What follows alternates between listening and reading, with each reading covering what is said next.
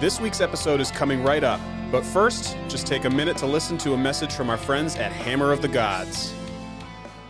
This is Dungeon Master Rick here with Hammer of the Gods. Do you enjoy socially awkward bards? I pull out 50 gold and I put it in the guard's hand and say, Can I go see the snakes now? Dungeons and Dragons? And mildly inappropriate humor? Haha, looks like Daniel's our new DM. Hi, Daddy. Did you just call me daddy? I've been in here for 10 seconds and we're already jumping straight to daddy. Alright. And epic fantasy combined with alternate history and a splash of Greek and other ancient mythologies thrown in for flavor. Why do the other Olympians avoid Dionysus? I don't know why. Because all he does is whine. Ooh, I, I'm praying to daddy Ares now. then you'll love Hammer of the Gods. You can find us wherever you get your podcasts. And if you really enjoy our show, you can support us on Patreon at patreon.com slash hammpod. That's H-A-M-M-P-O-D.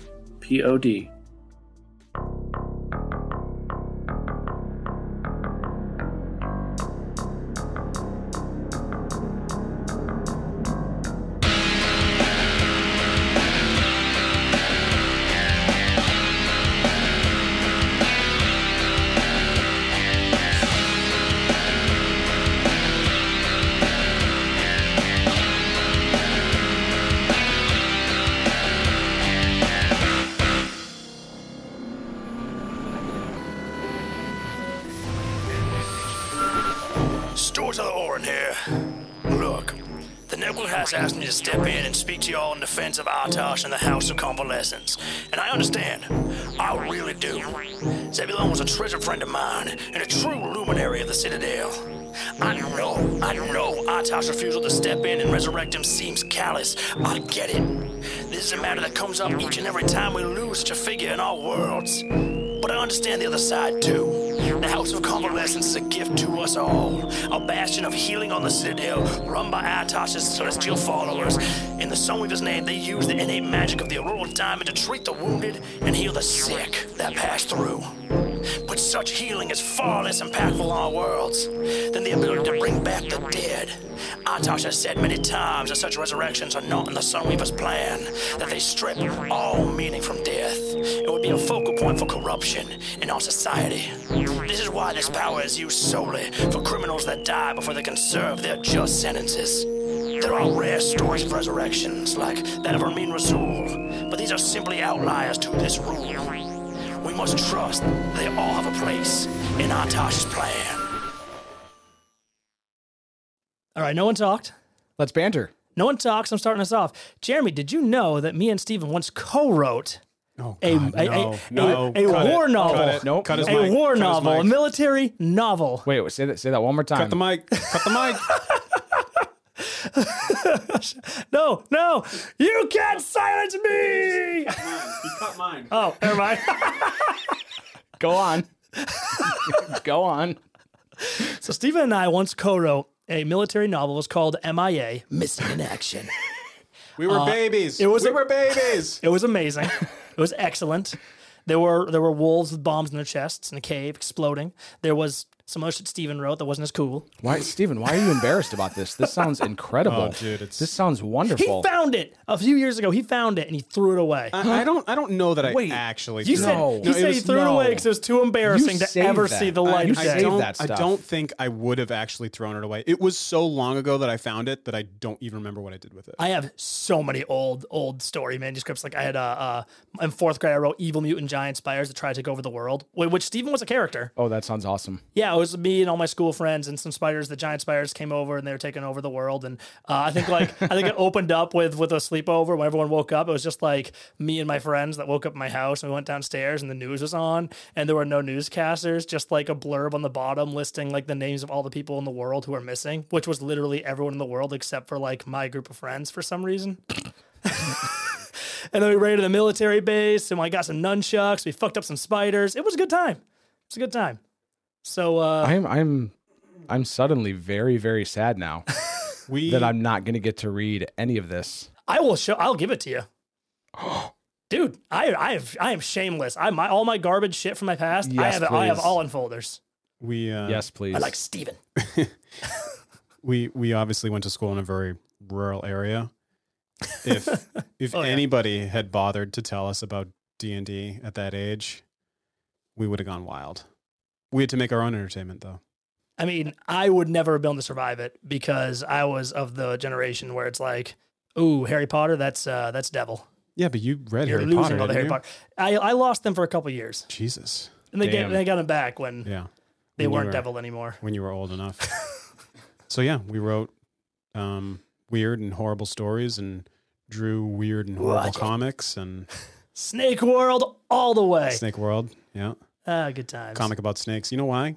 Snakes are kind of easy to draw. They're really easy to draw. Yeah, yeah. All I did was play dinosaurs. I love dinosaurs. Yeah. Big Oh, yeah. dinosaur kid over here. Give me a high five, dinosaur kids. Unite. Hell yeah. Dude, I remember, I'm just remembering now that, like, in our old Snake comic, like, I think we designed the two main characters, and it was Rex, your snake, and he was like the super cool, action, brave, heroic snake. Mm-hmm. And then I had my snake, and he sucked. he just Your sucked. snake, your snake was like, He was just scared and cried all the time. He was like Scooby Doo, but less cool and funny. it was the worst. he was always afraid. Oh no. Oh, my inner self. All right. Well, this this has been fun. I'm feeling energized and less sad. Oh, David. Want to play some Dungeons and Dragons? Yeah, I'll play. Yeah. I'll play. All right, all right, all right, all right, all right. Then let's set a scene, but not the scene we left off at because uh, I'm doing weird shit this arc. And uh, hey, if you guys love, you know, switching the, the sort of point of view constantly between two different parties to see different adventures, they're sort of interconnected but separate. You're gonna love this arc. If you don't love that, I'm sorry. your your lack of love is valid, but I'm having a lot of fun, so I can't stop now. Let's move into the desert. Let's move into the borderlands. Ooh, I like that. I like Mm. that. It's good. It's a good one. It's a good twang. Good old twang. We're panning away from San Satian City, away from those walls, and across to the northeastern borderlands. We're gonna follow a set, a single set of tracks moving to the northeast. A set of hoof prints, galloping until suddenly they are not hoof prints anymore. Three distinct humanoid tracks taking their place. We follow these for a short ways. And we see our three heroes on their journey to Milpazul, to the collection of bounty hunters that await, and potential answers about the missing half orc child. We see Jules LaRoche, Crispin Dubois, and Dance Macabre. Now, Stephen, you had a little something you wanted to do to set things off, correct? Yeah. Oh. This is something I'd thought about the last time we recorded. Didn't really get the opportunity to do it. So we'll do it now.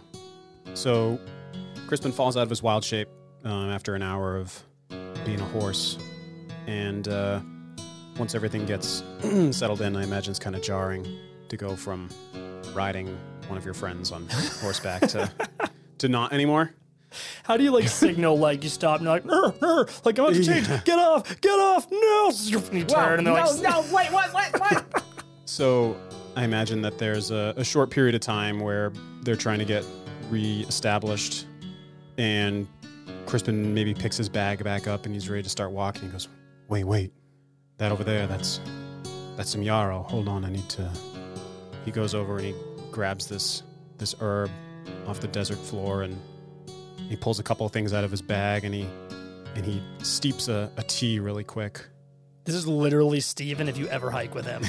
He'll just be enjoying the day and he'll be like, wait, is that Yarrow? And just run off the trail half a mile and like, all right, see you later, Steven. So Crispin sets about making this uh, quick little tea, and what he's actually doing is he's casting augury as a ritual casting. Oh. So he takes the 10 minutes, he steeps his tea, tosses it back real fast. If I can, I want to end the scene with this, with the results of your augury. Okay. That's okay. Yeah. For dramatic tension and whatnot. I want to take the moment that you're you're taking 10 minutes to do this, and I want to use that narratively to shift focus to Jules and Dance. Because this is a period of time where you guys are stopped. Crispin's doing something, um, preparing a, a- spell, and it seems like a time for catching up. As you prepare your ritual, we zoom over where Dance and Jules await quietly. And Jules, you've been on the trail for a short while now. Maybe it's been it's been one hour actually, a little over an hour. We'll say like maybe an hour fifteen. You've made some good headway on horseback, but your wound is still fresh. What is what does Jules look like in this moment? You have a new goal in mind, but where are you at mentally? Hang on, I'm gonna need a second. Yeah, that's fine. I haven't thought this far ahead. No, Jules is asleep. he just, just passes out the second you get off Jules, the horse. Jules is asleep. Yeah, Yeah. come back to me later. Yeah, yeah. uh, he is. His mind is a rage, focused solely on Miskin. Uh, but it's the kind that he he knows that behind it all is still grief that he knows he'll have to go through the stages of at some point. But for now, his focus on Miskin, while it's wholly important, is also a, a, a bit of a pacifier. Hell yeah. If that, makes sense. That makes so much sense. I love that. So I'm you're just standing there in the midst of the desert and dances by your side, and there is this just this quiet between you until she finally steps up to you. I had been looking forward to meeting you again, Jules. I've heard a lot about you from the refugees of Cerul. you were like Mateo. He liked to act a brute, but he was actually very kind, sweet. He was not content with only saving lives. He wanted to make people smile. And they say, your people say you are much the same. I don't know about all that. I'm just doing what's right. Zebulon's death. It was a heavy loss. I, I know, I understand. I just hope that we have not lost that Jules LaRoche I have heard of as well. A piece of me is gone. I don't know what else to say. You don't need to explain yourself. It's okay to hurt. It's okay. I don't. I would never take that from you, That's all I got for you right now. Jules. And she steps closer and kind of reaches out towards your right arm, towards the necrotic, darkened flesh. What happened? I think Jules winces as she reaches out. And then he doesn't respond with words. He reaches out with that hand, seeing if Dance will grab it. She does not stop looking directly into her, your eyes as she reaches out and takes your hand. He gives a little squeeze, turns his head to look off in the distance. Your your people will need you too. I had thought perhaps if we were to bring you to the House of Convalescence on the Citadel, we could maybe fight Sereno, maybe save you, but Don't be mistaken. I'm not going anywhere. good. My the victims in Los Gavilanes. They have no freedom to leave. You saw the guard as we left the city. Every gate watched. Should those with Sereno try to leave, the Tresina's soldiers will take them. There is so much, too much to do. We have to save this child. We have to save you and Ramin. But there's so much hurt. There won't be when we succeed. And we will. We will. I think she just smiles and maybe just lightly under her breath. Maybe you don't even hear it. She just says, There you are. And Uh, No, I think he hears it. oh shit. I think he hears it and Oh, gives, shit. gi- he just gives another little another little squeeze. God, they're so in love. And now we'll pan away to Crispin Dubois, about to drink his little tea. Let's talk about this. Tell me about augury. So, um, we've talked a little bit about how the augury spell works. I can't really imagine you using it as the text is written. Basically, You ask about a course of action that you plan to take within the next 30 minutes. I'm seeing that as just if I continue in this direction, you know what I mean? Yes. You ask this of an otherworldly entity, and you are supposed to be able to get four four possible omens wheel for good results, woe for bad results, wheel and woe for both good and bad results, or nothing for results that aren't especially good or bad. So, maybe not always super helpful. I'm guessing that you'll think of something else, something more fun. I'll give it a shot. So, One thing. Okay. So Crispin finally finishes his, his tea and takes it in two hands, knocks it back real quick, and then when the cup is empty, he places it cup end down on the ground, holds it there with both hands for a moment, speaks one last part of the spell, and then turns the cup over to read the tea leaves. I think it matters a lot to be specific with this kind of magic. So I'm going to ask you, Crispin, what does success mean to you right now? It could mean avoiding combat, it could mean accomplishing a specific goal or reaching, striving towards that specific goal. Because I'm going to answer based on that specific question that you, you have in your heart right now. Success means accomplishing the goal of finding Miskin while achieving some form of safety. We've already had a party death, and that's what Crispin is hoping to avoid another death. Safety. Okay. You wait. Just a moment, you wait. And just around the edge of the cup, you hear this like as you see like a pebble against the edge of the cup begins to rumble, shake, bouncing off of it. And you feel it beneath your feet, shaking. The ground shaking, almost violently.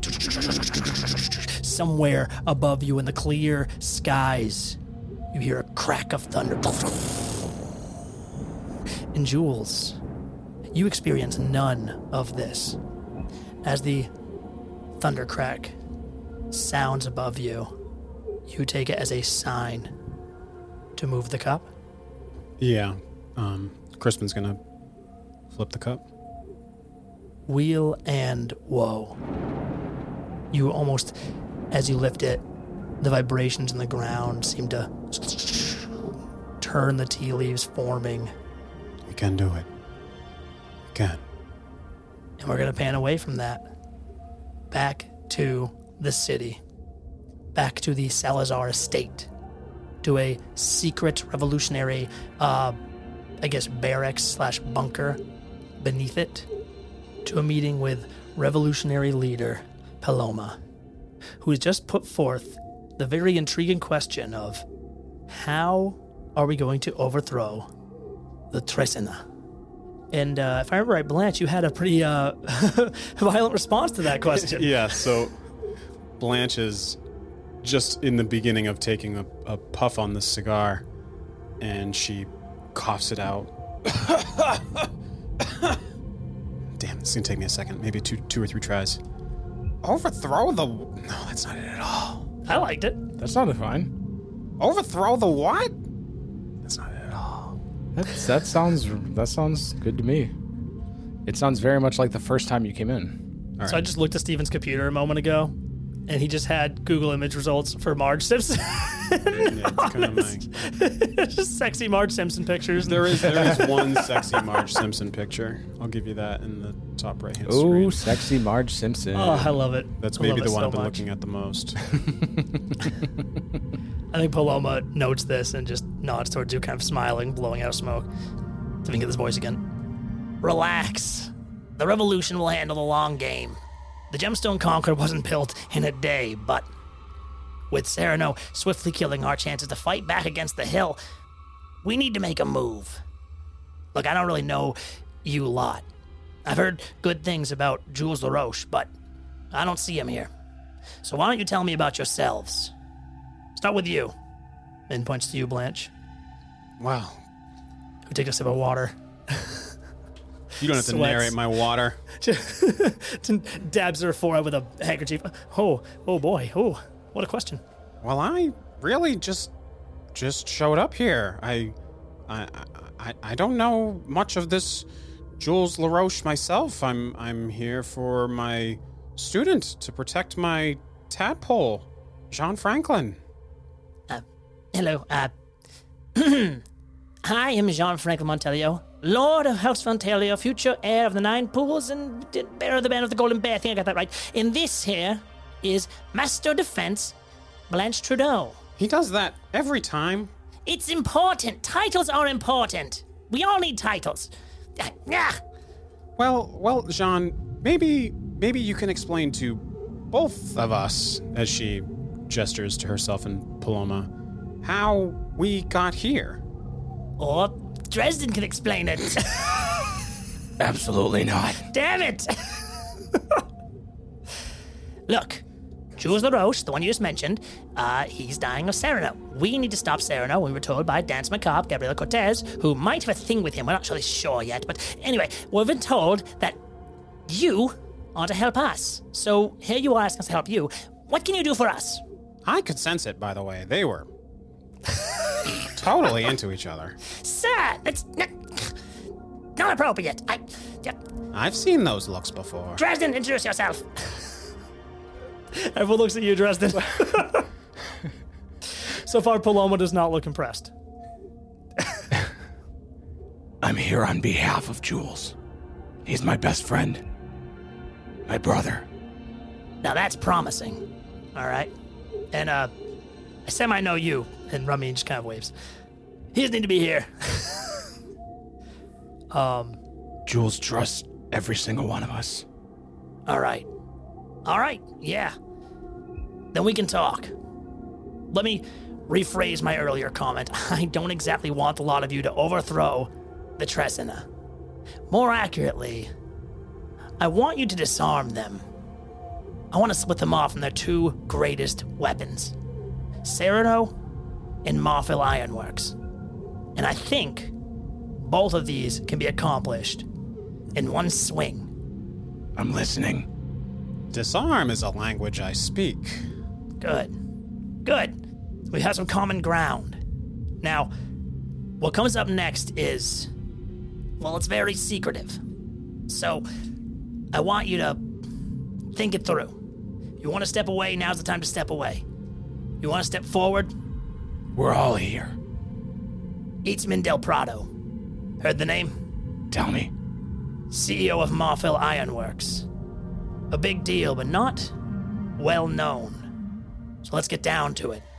Tomorrow night, in celebration of the start of the Night of the Remembered, Marfil Ironworks is hosting a dinner party at the manor of CEO Itzman Del Prado. Itzman's a character of interest to the revolution, as many believe his enigmatic ways and lack of public appearances is a result of the Tresina holding him and his company hostage. He's a weapon, a shield. He is the pillar of their power. The works make this city. And Itzman owns the works, but who owns Itzman? What makes you think it's them and not him? To be honest, just speculation. I- I don't really know. No one really knows. These are serious accusations. You better be damn sure you're right. I can tell you this the Tresina are bad. Criminals. Oppressive monsters. Perhaps we're just wishfully thinking that way Itzman's one of us. The fact that he hasn't made a statement, any public statement in ages, seems to point to that. But we don't know. Everything's a risk. And it makes it worse that reaching him is nearly impossible.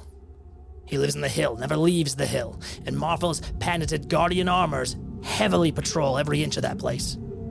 You don't get in easy. The way I see it, there's three main ways you might find a way in. I was just about to ask. I did my homework. Now, There's the simple method. You could brute force your way past the armored guard. Get into the party somehow without attracting attention. Past the staff, the guests, the LaRoche guard. Yeah, that's right. They're rumored to be a real force of LaRoche men on world. We haven't seen hide nor hair of them in the city, so we assume they're all employed in the hill in secret. The Roche guards are my specialty. Hey, better and better. Also, best not forget that Marfil's pet luminary will be in attendance as well. The mighty pig man. Not someone you can fuck with. Now, it may be possible to go in without assistance. Sword swinging, magic blazing, all that, but I would not recommend it. So there are other options. Problem is, I wouldn't recommend them either. First, there's Serapio. He has connections to the Tresina. He may be able to help get some people in his staff or entertainment, especially if they're not openly connected to the revolution. People like you. Serapio, I believe, despises the Tresina as much as we do. Maybe more. But our methods differ greatly and we do not see eye to eye. His story is, is complicated. He's been a citizen of Los Gavilanes since he was a child. Him and his mother, Rosa, they came from nowhere like most of us. But they were good people. I knew Serapio as a boy. He'd run around the old city all day, helping where he could. You might know Gabriela Cortez, Dance Macabre. Her and Serapio were inseparable as children. But Serapio changed after Rosa died. Vanished for a while. Gained power, connections. He took over the Rosas estate in his mother's name. He near openly challenges the Tresina, yet they still fund him. He is a dangerous, dangerous egotist. But his hatred for the hill is legendary amongst the residents of the old city. He might be the best ally we have going forward, but he absolutely cannot be trusted. I think Ramin might actually speak up. I, I'm sorry, but I do still require the Helix, Helix cactus petals. It's it's a medicine to help people sleep, to help hold off on on, on the, the killing effects of Sereno. If we can work with Serapio, maybe we can work those into the deal. The victims could really use that medicine. The one time I saw and spoke with Serapio, I get the impression he'd be one to stab us in the back. I like this because canonically you weren't there when Serapio was there, so I like to think that you like. Oh, wait a minute. No, no, no. This is great. You literally, when you're walking in, Serapio was walking out, and you probably had like this really brief e- exchange. Now, Oh, canonically, I don't, oh, that, okay. that happened. That happened. Now. All right, all right. He was a dick. he was an asshole. I could smell it on him. you can smell smell the ro- right in the smell of roses. He smells like someone who would stab you in the back. Well, that just means that we have to stab him first. There's one other option if you're interested, though it's one I might be less sure of. Our initial plan to get in was to win Hogfight. The Mighty Pigman offered to bring any victors of Hogfight as guests, likely against the wishes of Marfil, actually. This is why Marfil did so much to keep Dance from competing.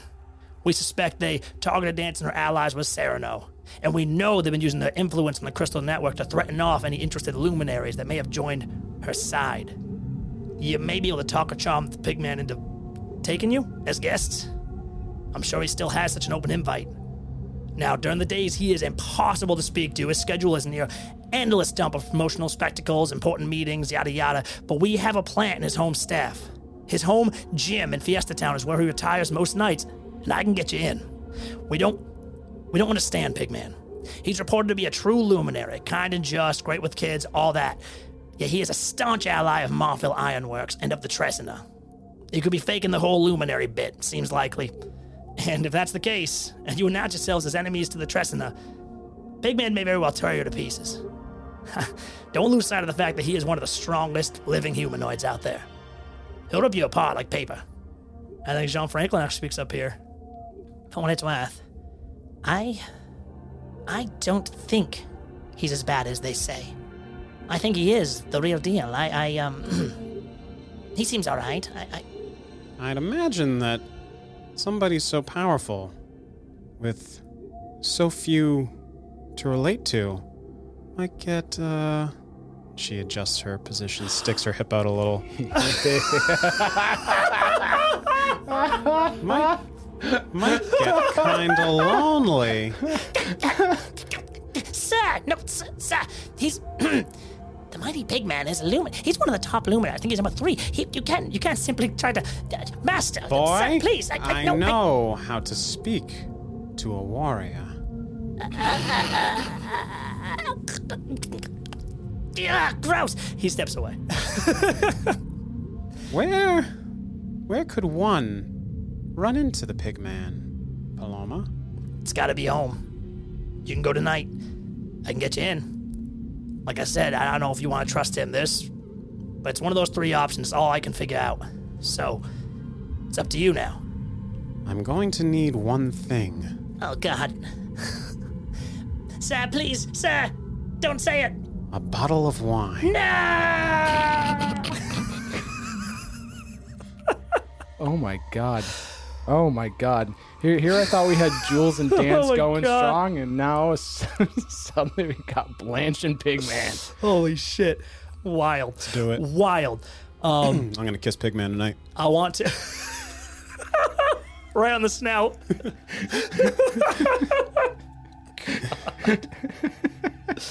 okay, I want to make this. I want to make sure this this is this is agreed. Are we in agreement that Pigman is the route you want to take? That seems like the safest option Okay. and the most dangerous, but It's like yeah, The- simultaneously the- the, safest and least safest Yeah. option. yeah, Holy shit! yeah. Yeah, I- I'm, I I'm thought- not. I'm not super keen on Serapio, No, and fighting to get in doesn't sound like a That is- super great idea either. that is not smart at no, all. yeah, that sounds Like, like, that. That was that was a no yeah, immediately. That's like the GTA approach. Yeah, Oh, it's amazing, amazing. All right. So we're in agreement then. This, uh, wow, I didn't think this would work. I, You still haven't told us what you're gonna give us. you'll get what you want from helping us. Sereno. I told you they're weaponizing it. They're using it directly on revolutionaries. They're using it directly on anyone that challenges them. It's all connected, and Itzman, no matter what side he's on, he'll know something. You might not even get, have to get to Itzman himself. You can find a chance to explore the manor, read some documents, anything. We just need information. We, We need to know the source. We need the cure. Dresden, I think as you say that, something comes flashing back to you from your memory. I think this idea of, of the cure, now you're learning more about the situation here, pieces start connecting into place. When Cyrilla first received that message, there was a line in it about how the, what was called a Tlacatacolo? I don't know. You made up the word. That was the. it's actually from the book. The uh, this this this being was referenced, and it noted that preserving Sereno was more important than seeing the job done. So it was instructed to flee if injured enough. The implication being that if you were to kill this thing, find it and kill it, its curse would die with it. This information unique to you. But I think it all kind of flashes forward and you kind of hit that realization now. I think as this happens and he leaves that flash, his eyes kind of flicker a little bit. Tristan, are you okay? Yeah. We'll do it. Good. Then you are now unofficial revolutionaries of San Sitian City. Congratulations, you have free access to anything you want down here. I will say, I don't know what's going to go down tonight, but it might be dangerous, and y'all look pretty tired. Tristan, you're actually on the edge of exhaustion. Uh, I mean, like taking exhaustion points because it, you've been awake since before the alley fight. Can you fucking believe it? Do you have extra beds here? Plenty. Take my own. Wink. I think I will. oh no, it's everywhere. Love is in the air tonight in Fancy Pants Studios. Holy shit. Hey, guess what? You gotta flirt with all of us. I already flirted with you once today. You only get one. You only get one. you only get one. Yeah, we need sleep before we do this. All right. Rest here. When the time comes, I'll speak to our plant. We'll set it all up. All you need to do is show up at Pigman's villa, his private gym estate. We'll get you in. After that, it's on you. Oh boy. I suddenly realized I don't know how to flirt. What's your charisma? Oh, um, yeah, that's a good. Oh no. Yeah, it's it's um, it's Uh-oh. low. It's low. Okay, good, good, Uh-oh. great. This is gonna be this is gonna be. Yeah. Uh, start uh, setting up your your uh, third um, backup character, if you will. Oh no, that's right. You got to go alone. yeah. He's gonna know something's up Are you? if you don't go alone. You got to we're go really, alone. We're really going for this. This is wild. We're Hey, really man. doing this plan. It's the honeypot. Fuck yeah! Well, no, I'm into it. This is great. This is content, baby. Yeah, it's gonna be excellent. Holy shit! Anything else you guys want to ask? Um, Paloma knows a lot about the city, the revolution, stuff you want to know about. Feel free now. Where can I get some breakfast? I, you know. I mean, I think we'll add like food will be supplied to you because you're you're super cool and you're helping out, and that's great, and we love you, Perfect. and you're handsome. I know. This this plant of yours. What does he know about the pig man? From what we've gathered, not a lot. Pigman comes home at the end of the day, trains fervently in the gym, passes out exhausted, usually right in the middle of the ring. Almost never retires to his actual bedroom, and then wakes up next morning, does it again. He, he's a machine. No family, friends, social interaction? Oh, no one knows about the Pigman. Marfil's made damn sure of it. No, his whole past obscured. But it's a big thing with luminaries, like Sturge Man. The more interesting or mysterious your past, the bigger you get. Hell, that's why Jules and Zeb. Sorry. That's why they. Part of why they got so big. I mean, they're. The pasts, they're interesting. Do we at least know if he likes red or white? Oh, white. White? Oh, See what you mean. He's honestly more of a tequila guy, but Well, how about like a like a Chardonnay? he's not so highbrow. But Well, I mean, I want to bring something I like too. he likes to drink. He'll drink anything. We know that. He's a drinker. Then I'll need your finest bottle of Chardonnay. It ain't great, but yeah, I'll, I'll give it to you. The resistance. How how powerful is your is your force? Not very. We can't match them. I mentioned the armored guard, right? In those things, the guardian armors they make, magical suits, powerful, autonomous, and working for Marfil, working for the Tresina. Hell, if they wanted to march down the city with those things, they'd raise us in an hour. And and there are no known uh, weaknesses for these these walking suits of armor. And she just smiles, blows out cigar. If there are, Itzman Del Prado will know about it. He designed them. All right. Well, sounds like uh, we won't get much more until we get in there. All right. Any So- questions, Dresden? Nope. So this group is ready to retire for now, take a long rest, and then continue their investigation by seducing the mighty pigman. See, what you need to do is just break into his house, scatter a bunch of roses everywhere, and be waiting for him on the bed when he gets home. Yeah. When I woke up this morning, I knew this is what I was gonna do. This is the greatest episode of Fantasy Pants ever. Wild. Oh no, that's coming. That's when we actually do this. Wild. Okay, okay. Um Jean Franklin is perma blushing, super flustered, cannot deal with this. This is this is the new direction things have taken.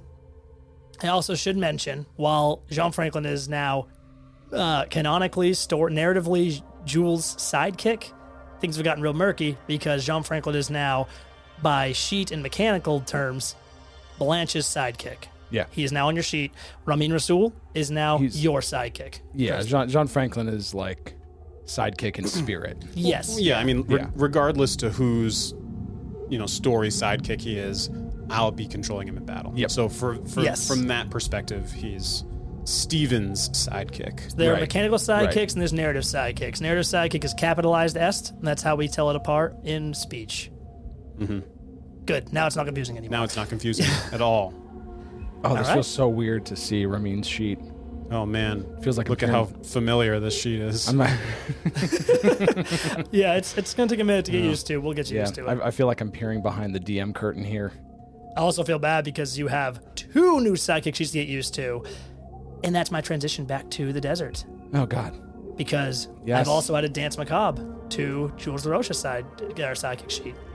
Um, so, So, you're, s- bit of a learning curve. But So you're saying I can make both Jules and Dance do whatever either in of them combat, wants to. in combat. You want to go with make out fast? Sure, but Crispin dies. What? Because you'll be alone. I don't care how many dire characters you can turn into. How? Never mind. We're getting saucy in here. Hey, guess what? The sun sinks low on the edges of the desert as it sort of falling behind the mountains. There's still daylight for now, but it's almost up, almost gone. Sereno, that creeping illness, you can feel it on your spine, Jules, coming to grip you, claim you, tear you back. But not yet. Not quite yet. As you move, a village begins to resolve itself before you. Through the swirling dust of the windy plain, you see a small village. Small wooden adobe buildings, maybe 20 or so total. Very similar to Manzanares, where you first landed. You know you're looking at Milpazul. And as you take this in, you begin to hear the screams. Sounds like wood smashing. People, a number of people screaming out somewhere ahead. What do you do? Quick, Jules. Crispin starts to run towards the village. Oh, fuck me. Jules is gonna die. Hey, dance is fresh. Yeah. Fuck. Quick, Jules. Don't die. I have no bardic inspiration. I have like nothing. Dance is already running. I mean, okay, that was player Jeremy talking. Jules Oh, is of course gonna oh, run. Oh, I, we all know Jules, Jules is is of course in. gonna run. Yeah. It's scary. You know, as you run, you start to take stock of the situation. Starpia mentioned that there were a number of bounty hunters that were going to be waiting outside the town, building up their forces until going in to attack the the creature, the demon that's been slaughtering them in the desert. Some great winged beast. It makes you think of something. Now you hear battle inside. You see tracks just outside town. Looks like a large collection of them. Maybe like old spots where like a, a- a small camp was set up, but now abandoned. As these tracks have charged in deeper, the attack has begun. Before before we go any further, can I cast bless? Hell yeah, you can. All right. You can bless up to three creatures of your choice within range. Whenever a target makes an attack roll or saving throw before the spell ends, the target can roll a d4 and add the number rolled to the attack or the save. Okay. Hell yeah. All of you are blessed. Uh, magical light overtakes you as you begin to run. You feel a little more invigorated. So pushing forward, quickly pushing into the town itself, following these tracks, following these screams that go louder and louder. You begin to hear sounds of metal clashing on metal, more wood breaking, and you see the building it's all coming from. There's a large pub the biggest building in the town. You see a, a sign dangling in front of it that's simply labeled as uh, the Milpazul Pulqueria. You see a number of people are standing outside, watching towards windows and towards saloon doors with horrified looks. And as they see you, they begin to scatter out of your way. Just more hunters. There's more of them. Just do your business and go, please. We have nothing to do with your war. Just yelling out towards you. And the way is clear. Do you want to Uh, head into the bar? What do you What do you mean? What's going on in there? Hunters from outside the town. They've come in. They started attacking this this thing that's been living in the the bar. We've been leaving it alone, but uh, they, they're tearing the whole place apart. They're dying in there. and you hear like a ah, and another like monstrous beastly roar from inside. Can we see anything inside? You said the saloon doors. Uh, yeah. You want to push them open? You can take a look in. I can't look over or, or under them. I mean, if you look under, you're just gonna see like a bunch of feet. Uh, in front of you, see like uh, maybe like three sets, maybe four sets of feet uh, close Cool. by. One body lying not far from the the entrance, and then like uh, beyond that, it's hard to make out. All right. How about like a perception check? I you a perception check. Fine, fine. Like I'm just trying to make sure we're not going to run in and they're fighting like a stray dog or something. Fourteen. Uh, 14, you see feet. Um, you're looking down and past the feet. You catch this glimpse of like a number of other figures are sort of up towards the front. Like like there's a bar maybe 50 to 60 feet away from like where the door is. and it's like kind of an open, straight room up, uh, up until that point. So a number of figures are moving in, almost like standing back, and then beyond them, at the foot of the bar, you see like four figures. And you catch a moment as something that you can't quite make out, something that seems to be standing on the bar, blasts fire down, and all of them just are taken by smoke screens. And that's what you make out. All right. I'll bite. Okay. Stay behind me. And Crispin grabs his club in one hand and opens the door with the other. And Dan looks to you, Jules. Stay behind me too. And she opens the other door, fists ready to go, taking a combat stance. Jules comes up next to Dance.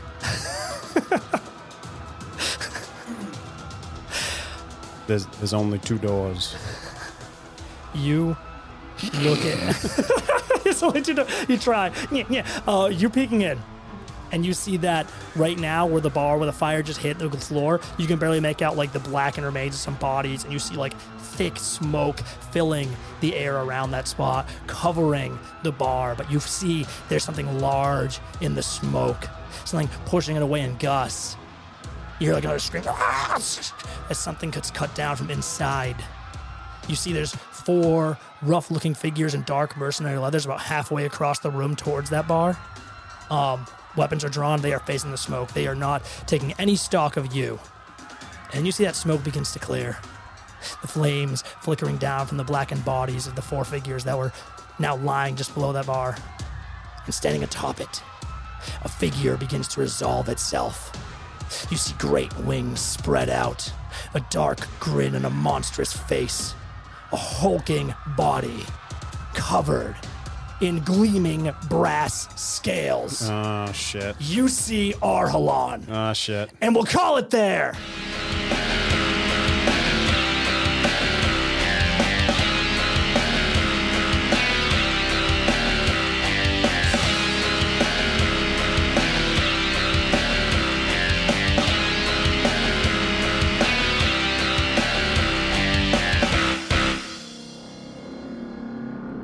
Fantasy Pants Story Hour with your humble host, David Monroe. It's very sexy, very sexy. All right, so I did some digging around at home and I found it. I found it. So without further ado, Fantasy Pants presents Fantasy Pants Story Hour, I guess. It's a thing. A dramatic reading of Evil Giant Mutant Spiders That Try to Take Over the World by 10 year old David Monroe. So brew up your favorite cup of tea, sit back in a nice shea lounge. and enjoy this excerpt from chapter five. That's showbiz. to to up the moment, uh, Demi, my childhood nickname, and a bunch of his friends, uh, including Steven, in fact, uh, Mr. Steven Rodriguez, are caught between two giant space tarantulas in Demi's house. Now, Demi has just charged at one of them and bounced off of its head, uh, in quotes, that, that ha- that's why I said, to reach an incredibly wide, convenient vent that I guess was just kind of in my house. I climbed all the way outside, found a big rock, and climbed back into the vent uh, with the rock before the spiders had a chance to attack my friends. And now, returning to the scene, we read. Now's my chance, Demi whispered to himself. A cruel smile grew over Demi's face. It's showtime, he said to himself. Lights, Demi said, and he turned on his flashlight and shined it on the spider's head. Camera, he said. I did this in the podcast. Camera, he said, making a small scope with his fingers. And action. Demi dropped the rock and it hit the spider's head with a crack. The spider fell onto the ground, dead. Demi jumped out of the vent and landed on the spider's guts squished under his feet. That's not a sentence. That was great, but I forgot to turn the camera on. we'll just have to play it again, Demi said, looking down at the dead spider, then looked up at the live one. His eyes narrowed and his smile grew. Catch, he said, picking up the rock off the ground and throwing it to Steven. Spider killing, take two, he said as Steven threw the rock. It's the wrong through. It's T H O R U G H. Threw the rock at the spider and killed it. Cut and print. That doesn't. That's nothing. It's nothing. It doesn't mean anything. Cut. Cut. Um, mm, uh, That's gonna cut and print. Debbie choked. The four boys ran off before they could get attacked by any more spiders. Nice job back there, Craig said to Demi. That's showbiz. Giggling. it's the title of the chapter. Oh, fuck. Pants people. Pants people. I can't. Tell us, how many of you would like to see us make some merch that says it's showbiz, cut and print? Cut and print. Let us know. Maybe we'll make it happen. This has been Fantasy Pants Reading Hour. I forgot the fucking segment title. Have a Me good too. night. Have a good night. Enjoy.